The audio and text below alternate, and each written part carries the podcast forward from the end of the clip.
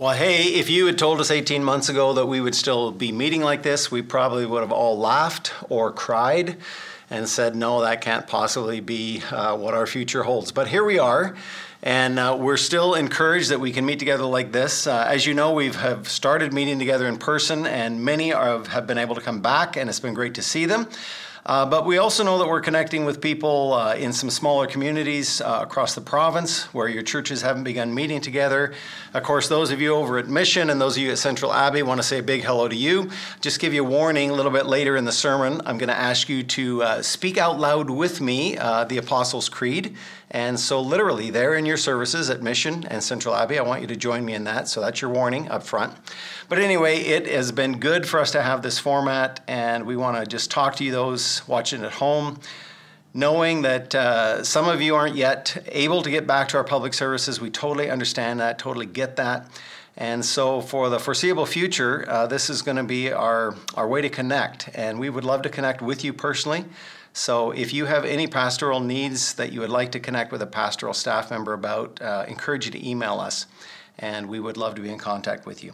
So, with all that said, uh, we are going to jump in. Uh, if you've been listening, you know that we are in a summer series called Seconds, and we finished off Second Timothy last weekend, and now we're opening Second Thessalonians. So you'll need to have your Bibles. Uh, we're going to go verse by verse through chapter one, and we are looking at really what is the opening comments. Uh, in fact, in some ways, it would be really easy to just breeze through chapter one and sort of jump into the meat of the, uh, the book that starts in chapter 2. Because uh, really, chapter 1 is uh, Paul's classic style of just a greeting and a thanksgiving and a prayer. Uh, the main focus of these two letters, 1 Thessalonians and 2 Thessalonians, is on the final judgment and the return of Christ. Paul opened up that topic in the first book. So in chapter 4 of 1 Thessalonians, he says, We don't want you to be unaware or uninformed about people who have fallen asleep, those who have died. Uh, what happens to them as we wait for the return of Christ? Uh, and then he, he talks about the second coming as like a thief in the night and that we don't have all the answers. We've got some questions, we've got some theories. There are scriptures that point forward, but we don't have all the answers but we're not unaware. We're not left completely off guard. We are children of the light or children of the day. And so we keep alert and we keep watching and looking for the signs of the times. And really, you could jump from that letter right into Second Thessalonians chapter 2, where it picks up that same theme now concerning the coming of our Lord Jesus Christ. So that's sort of the meat and potatoes of these two books. But there is an awful lot going on in chapter one, and I think it's a compelling call to each one of us. It's implied in the text and in the greater context that it's set in. So that's what we're going to dig into today. Uh, I want to frame it to you in this way with uh, a few questions. How are you at swimming against the current? Swimming upstream. How do you do under pressure when the heat gets turned up?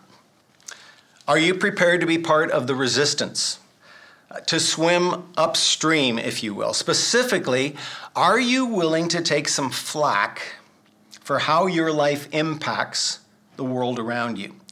Because what I'm going to try to convince you of in this next little bit is this basic idea that if you truly embrace the teachings of Jesus, if you're embracing a worldview, it is uh, an upside down worldview in the minds of many people, and perhaps the majority of people around us. We're going against the grain. That if you decide to live your life and your faith out publicly, not just to have a secret, hidden opinion about the things of God, but you, you actually want your life to be transformed and to change the way you live your life, you might get labeled a disturber. So the question is are you willing? Are you interested in learning to swim upstream? So before we get wet, let's look at the text. Uh, you've got your Bibles with you, I trust. And we're going to just walk through this passage literally verse by verse. Now, there could be a very simple outline. Paul's typical approach in his letters is simply this greeting, thanksgiving, and prayer. That's how he opens almost every letter he writes a greeting, a word of thanksgiving, and then a word of prayer. In this context, he inserts a word of comfort and consolation into the middle of that. So he sort of upsets his typical outline, if you will. But 2 Thessalonians 1 starts this way simply Paul, Silvanus, and Timothy to the church of the Thessalonians. And I'm just going to put a period there. What do we know about these people, the Thessalonians? So we've got to go back to the book of Acts. Acts is the journal of early church history, uh, the work of the Holy Spirit through the apostles, and the second half, predominantly the work and the ministry of the Apostle Paul, tracing his three missionary journeys that he makes throughout Asia and over into Greece and Italy. Paul's first encounter with the Thessalonians is on his second missionary journey. That's Acts 15 to Acts 18. So, in the middle of that chunk, Acts 17, we see this Paul reasoned with them from the scriptures, explaining and proving that it was necessary for the Christ to suffer and to rise from the dead, and saying, This Jesus whom I proclaim to you is the Christ. There's three key themes that come up in Paul's teaching when he lands in Thessalonica. The first is this according to the scriptures. Now, keep it in your mind, these are the Old Testament scriptures. According to the scriptures, the Christ would suffer and would rise from the dead. Now, that was a revolutionary thought for Jewish listeners in the synagogue.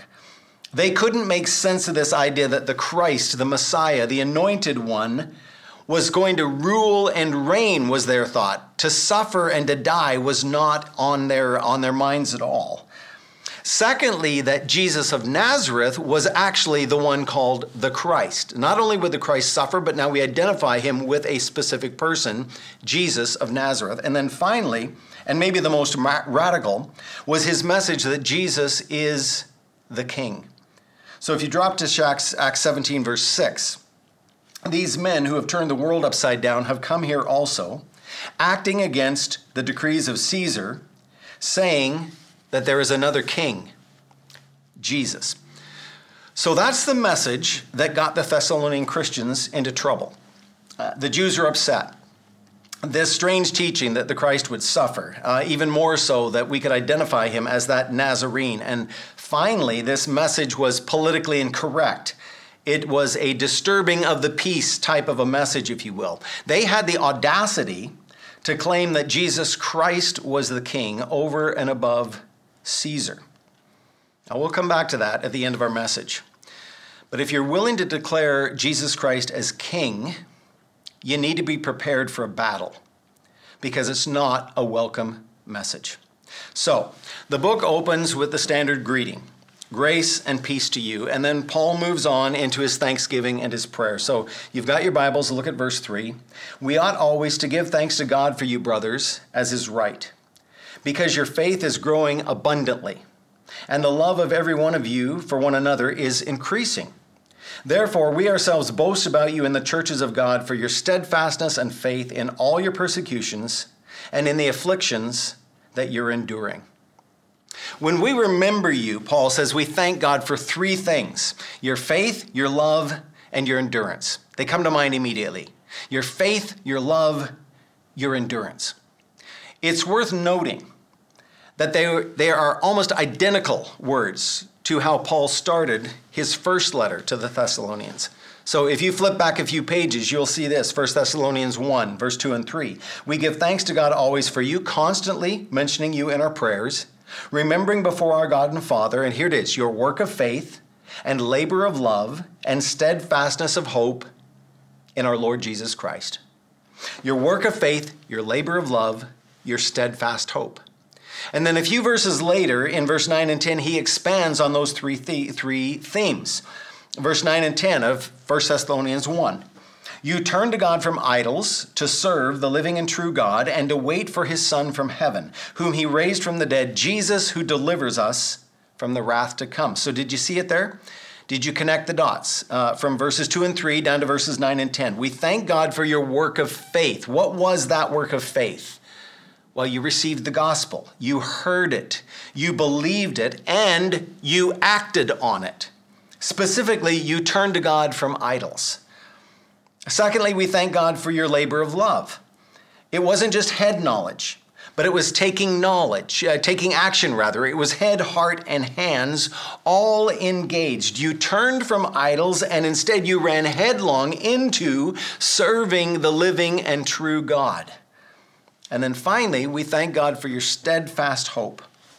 that you're doing all of this with an eye on the coming kingdom of God, that you're waiting for the Son from heaven who will deliver us. So, 1 Thessalonians summarize it this way I thank God for your work of faith, you turned from idols, your labor of love, you served the living God, and your steadfast hope, your patient endurance and waiting.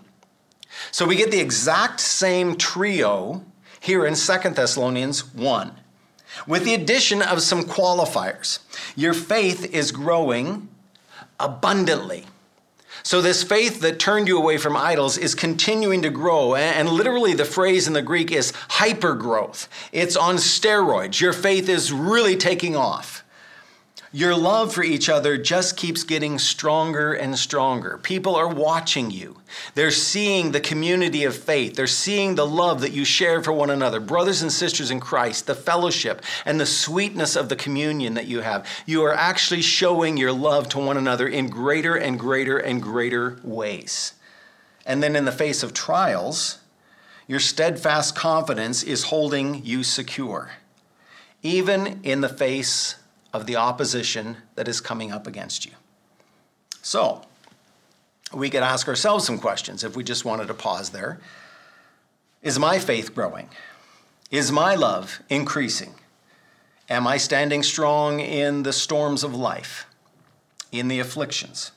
And of course, it's easy to just check the box and say, yes, of course, of course I am. But it would be even better to ask some other people what they thought about our life of faith. And because that's really what's happening here uh, in the Thessalonians. Paul is saying, I'm hearing it from others about you. I'm hearing the reports about the Thessalonian faith. In other words, your reputation is getting out and about. And that's a challenging thought. Because we could ask ourselves in that question what is it that others say about us? What is the reputation that our church, Northview Church, has in the community? If we were just listening, what do people say about Northview? What reputation do Northview people as individuals have in the community? Is it a good thing? Is it a positive thing? Is our faith growing, our love growing, our uh, carrying up under persecutions growing? How do we handle conflict? How do we do troubles? So, if someone was grading our performance, what would they say about our lives? Deeper faith, greater love, amazing endurance? How do we navigate afflictions with grace? How do we do conflict well? And it's that concept of living the Christian life under pressure that Paul grabs hold of, and he takes a bit of a detour. And it, frankly, it messes up our neat, neat, tidy outline. What we would expect from Paul is his typical greeting, thanksgiving, and prayer. So he should jump to verse 11.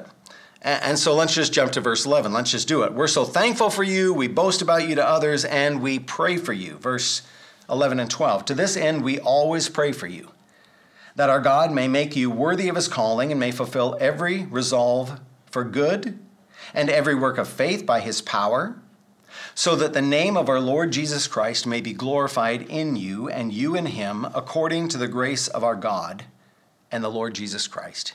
Greetings, thanksgiving, prayer. Neat, tidy. Maybe a little boring, predictable. But instead, we get this pesky little paragraph in the middle of this opening greeting that takes us down a detour that, frankly, most of us are not too interested in taking. The thought was introduced back in verse 4. We ourselves boast about you for your steadfastness in faith. And here it is in all your persecution and the afflictions you're enduring. Now, I don't know if your mind is like mine, but part of me wants to lean over Paul's shoulder as he's writing and do a little bit of editing. Paul, you could tighten up uh, this thing just a little bit. Uh, just keep it clean and stay on point. I think you could stop right there with how thankful for you are for their faith, their love, and their steadfast endurance.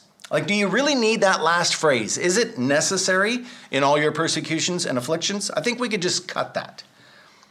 But apparently, Paul thinks it actually is very important uh, because he brings this theme up several times throughout these two letters. If you look back at 1 Thessalonians 1 6, you became imitators of us and the Lord, for you received the word in much affliction. There it is, and with the joy of the Holy Spirit. 1 Thessalonians 3, verse 4. When we were with you, we kept telling you beforehand that we were to suffer affliction, just as it has come to pass. So Paul messes up our neat little outline by inserting this word of consolation into his prayer, specifically about the afflictions that they find themselves facing. So let's go back up to verse 5. This is evidence of the righteous judgment of God, that you may be considered worthy of the kingdom of God for which you are also suffering. Since indeed God considers it just to repay with affliction those who afflict you, and to grant relief to you who are afflicted as well as to us, when the Lord Jesus is revealed from heaven with his mighty angels in flaming fire, inflicting vengeance on those who do not know God and on those who do not obey the gospel of our Lord Jesus. Slow down and look at a couple phrases. We're going to dig a little bit deeper here. Verse 5 This is evidence of the righteous judgment of God. That phrase, this is evidence, is a really challenging phrase because it can be taken in two different ways.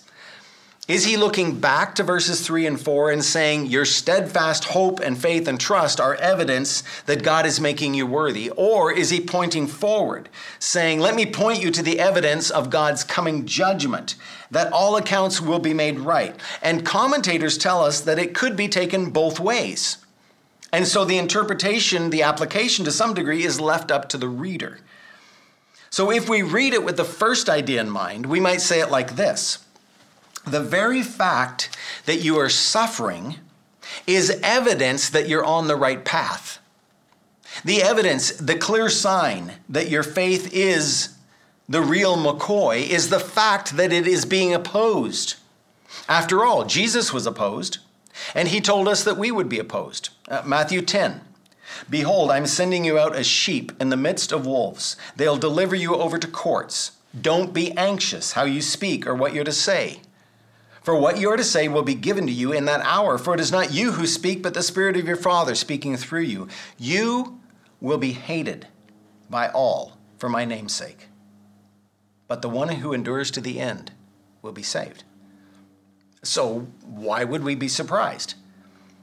In fact, in some ways, it's almost like a backward type of rejoice because it's evidence that we're on the right track. We must be doing something right if we've attracted the opposition of the enemies. But the second way to read that phrase is that it points forward to the discussion that follows. Here's the clear evidence Take comfort in this that God is going to set the record straight. He is just, and He will one day repay all of those who have afflicted you.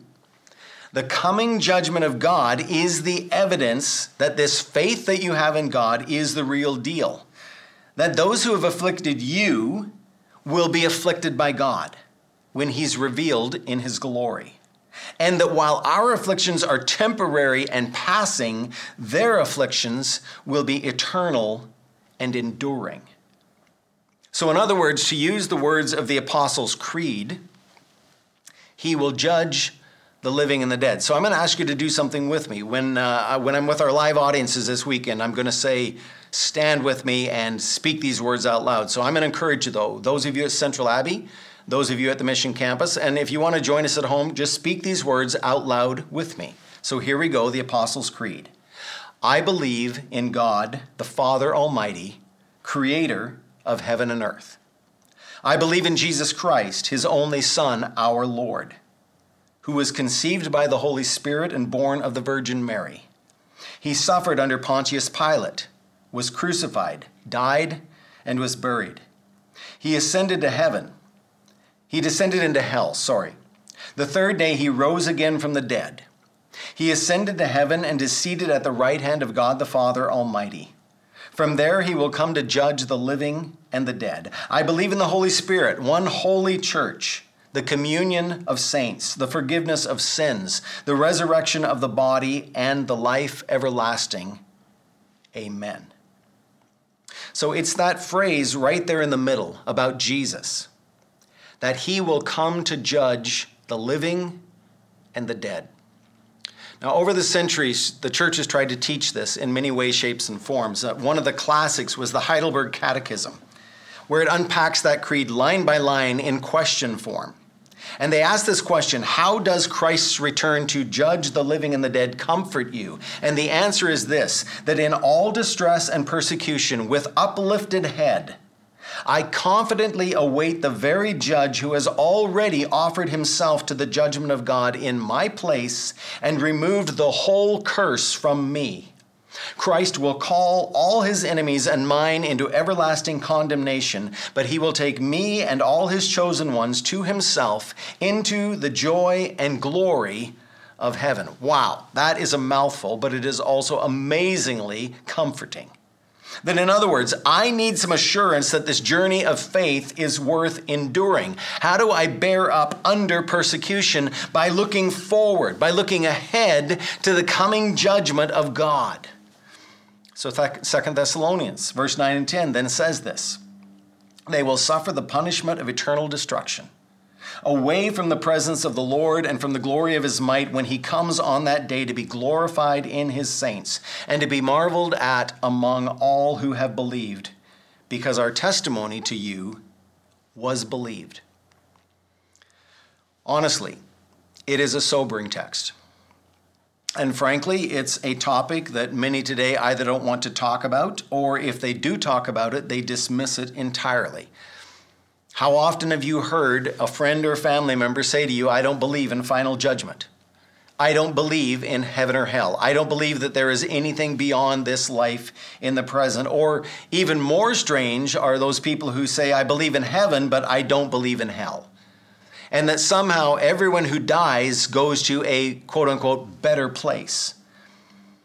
The Humanist Manifesto, uh, there's three versions of it, articulates and puts legs to Marxist ideology. It drives atheistic thought. And there's several phrases in that manifesto that are significant. It says this promises of immortal salvation or fear of eternal damnation are illusionary and harmful. They say this no deity will save us. We must save ourselves. And then finally, this phrase we are responsible for what we are and for what we will be. In other words, I'm the master of my own destiny. I answer to no one. There is just one king in the universe, and it's me. Thank you very much.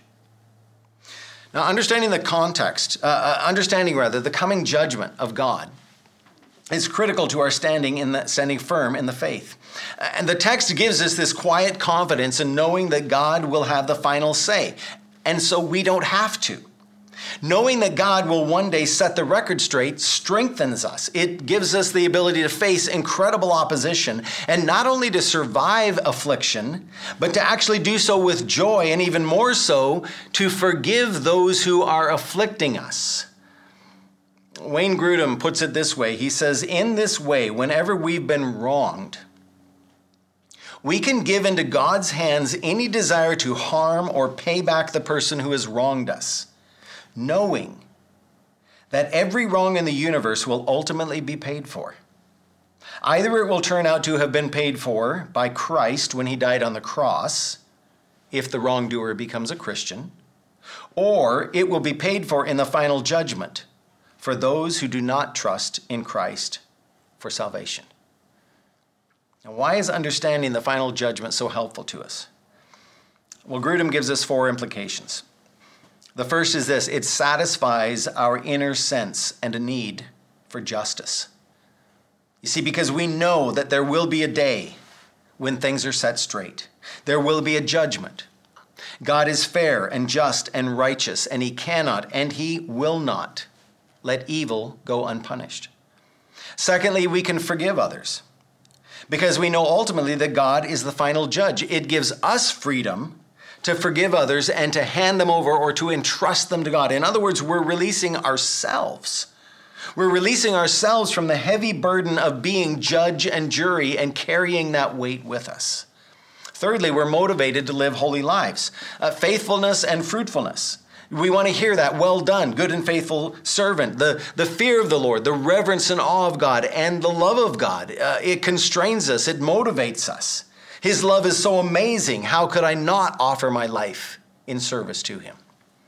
And then finally, number four, it motivates us to evangelism.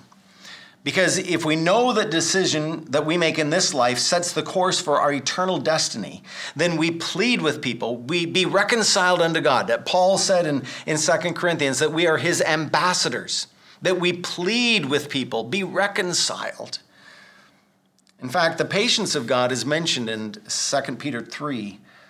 The Lord's not slow to fulfill his promise. See, some are saying, Where's this coming that you've thought about? Uh, why doesn't the Lord return quick?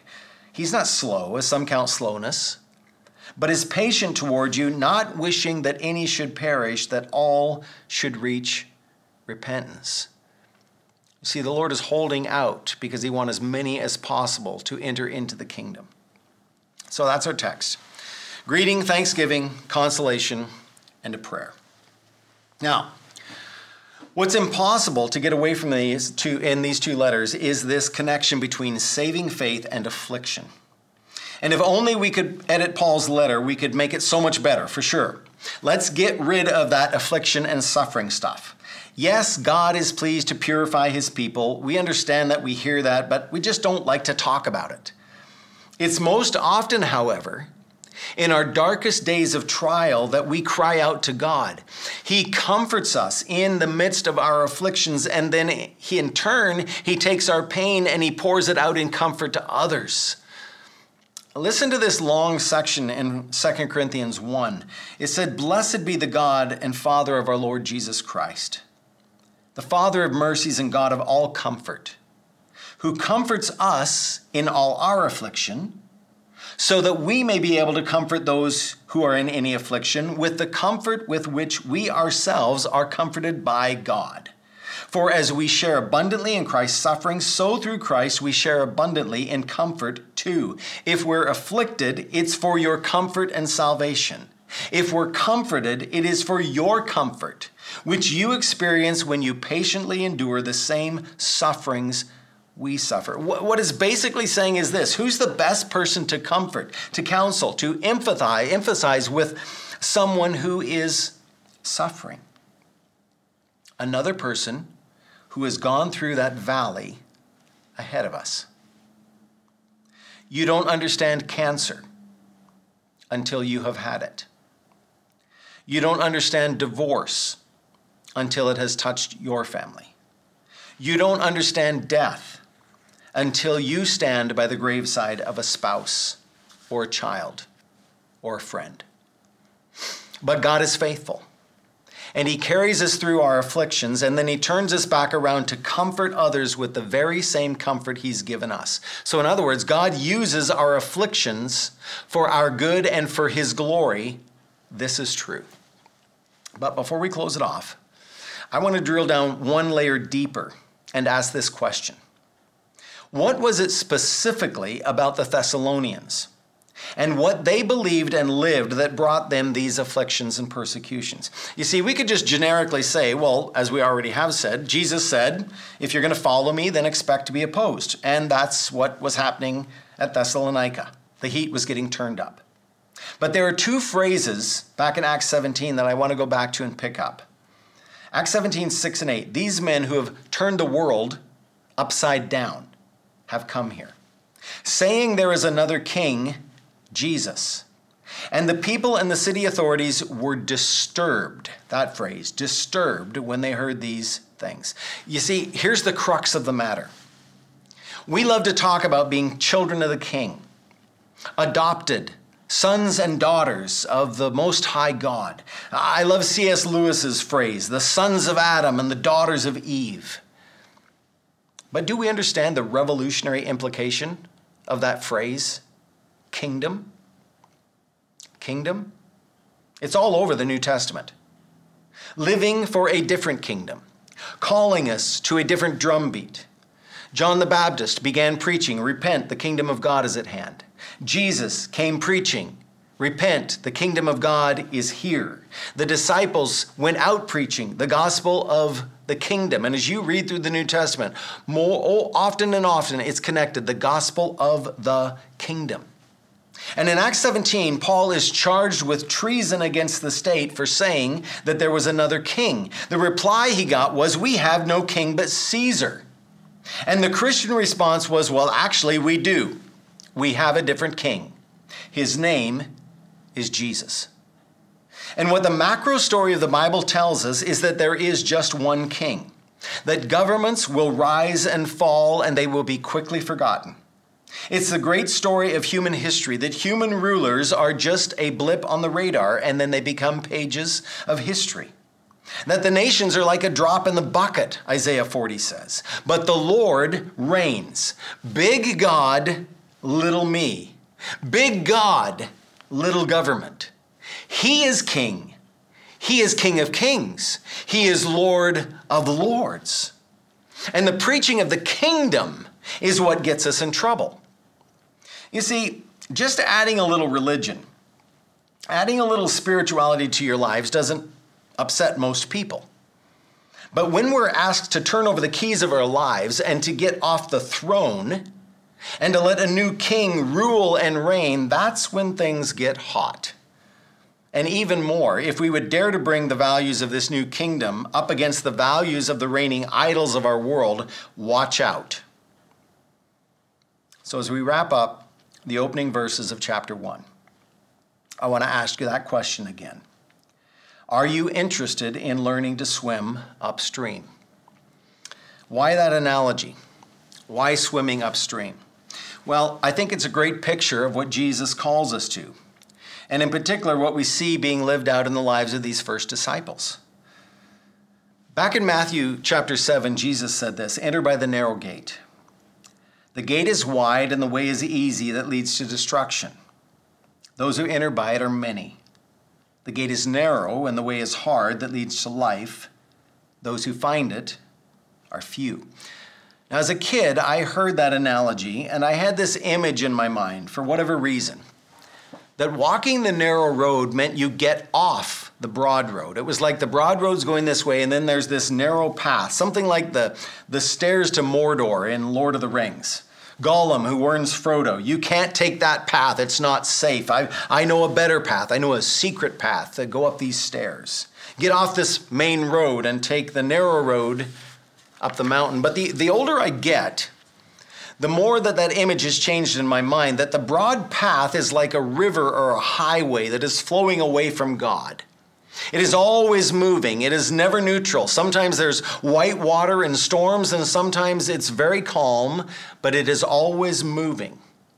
And when God calls us to repent or turn around, it's to get off that broad road and onto the narrow. It's like making a U turn in the middle of the freeway and then heading right back up against the flow of traffic.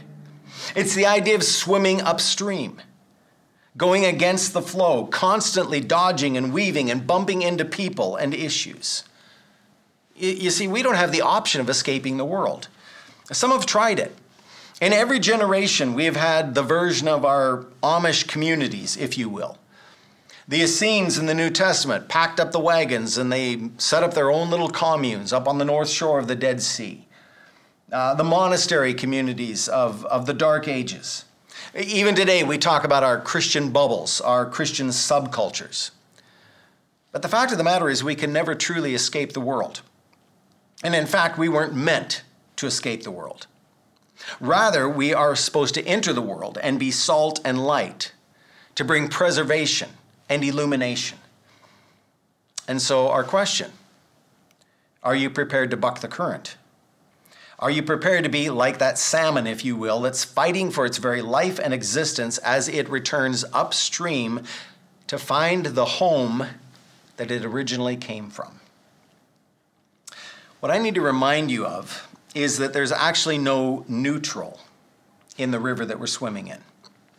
The flow of the river, the flow of culture is going away from God. And so if you're in neutral, you're drifting. You're drifting away the culture and the pull and the shift is always away from God. And so if you take your foot off the gas, you will drift backwards. 1 Thessalonians 1, verse 6. You received the word in much affliction. You know, frankly, I don't know if we know too much about affliction yet in the West. We live in a bit of a strange time in Western culture where our faith has been actually pretty easy. Uh, it's been affirmed for the most part uh, up until now. Uh, being a Christian, for the most part, was seen as a, a good thing, a beneficial thing, or at least a non, a non-offensive thing. I was struck with this reality uh, this summer. One of my books on our vacation was this book, uh, The Faith of Christopher Hitchens uh, one of the world's foremost atheists, who was famous for his book, God is Not Great. A Christian guy named Larry Taunton, who debated him often and traveled with him, writes this autobiography. What I was struck with is that this world famous Mr. Atheist is actually, was actually, before his death, a member of the Church of England. And you're like, how's that? Well, he was baptized by his parents in the Church of England as an infant. And according to baptismal rolls, his name is still there. And you go, well, wait a minute, Mr. Atheist, debating man, aren't you officially a member of the church?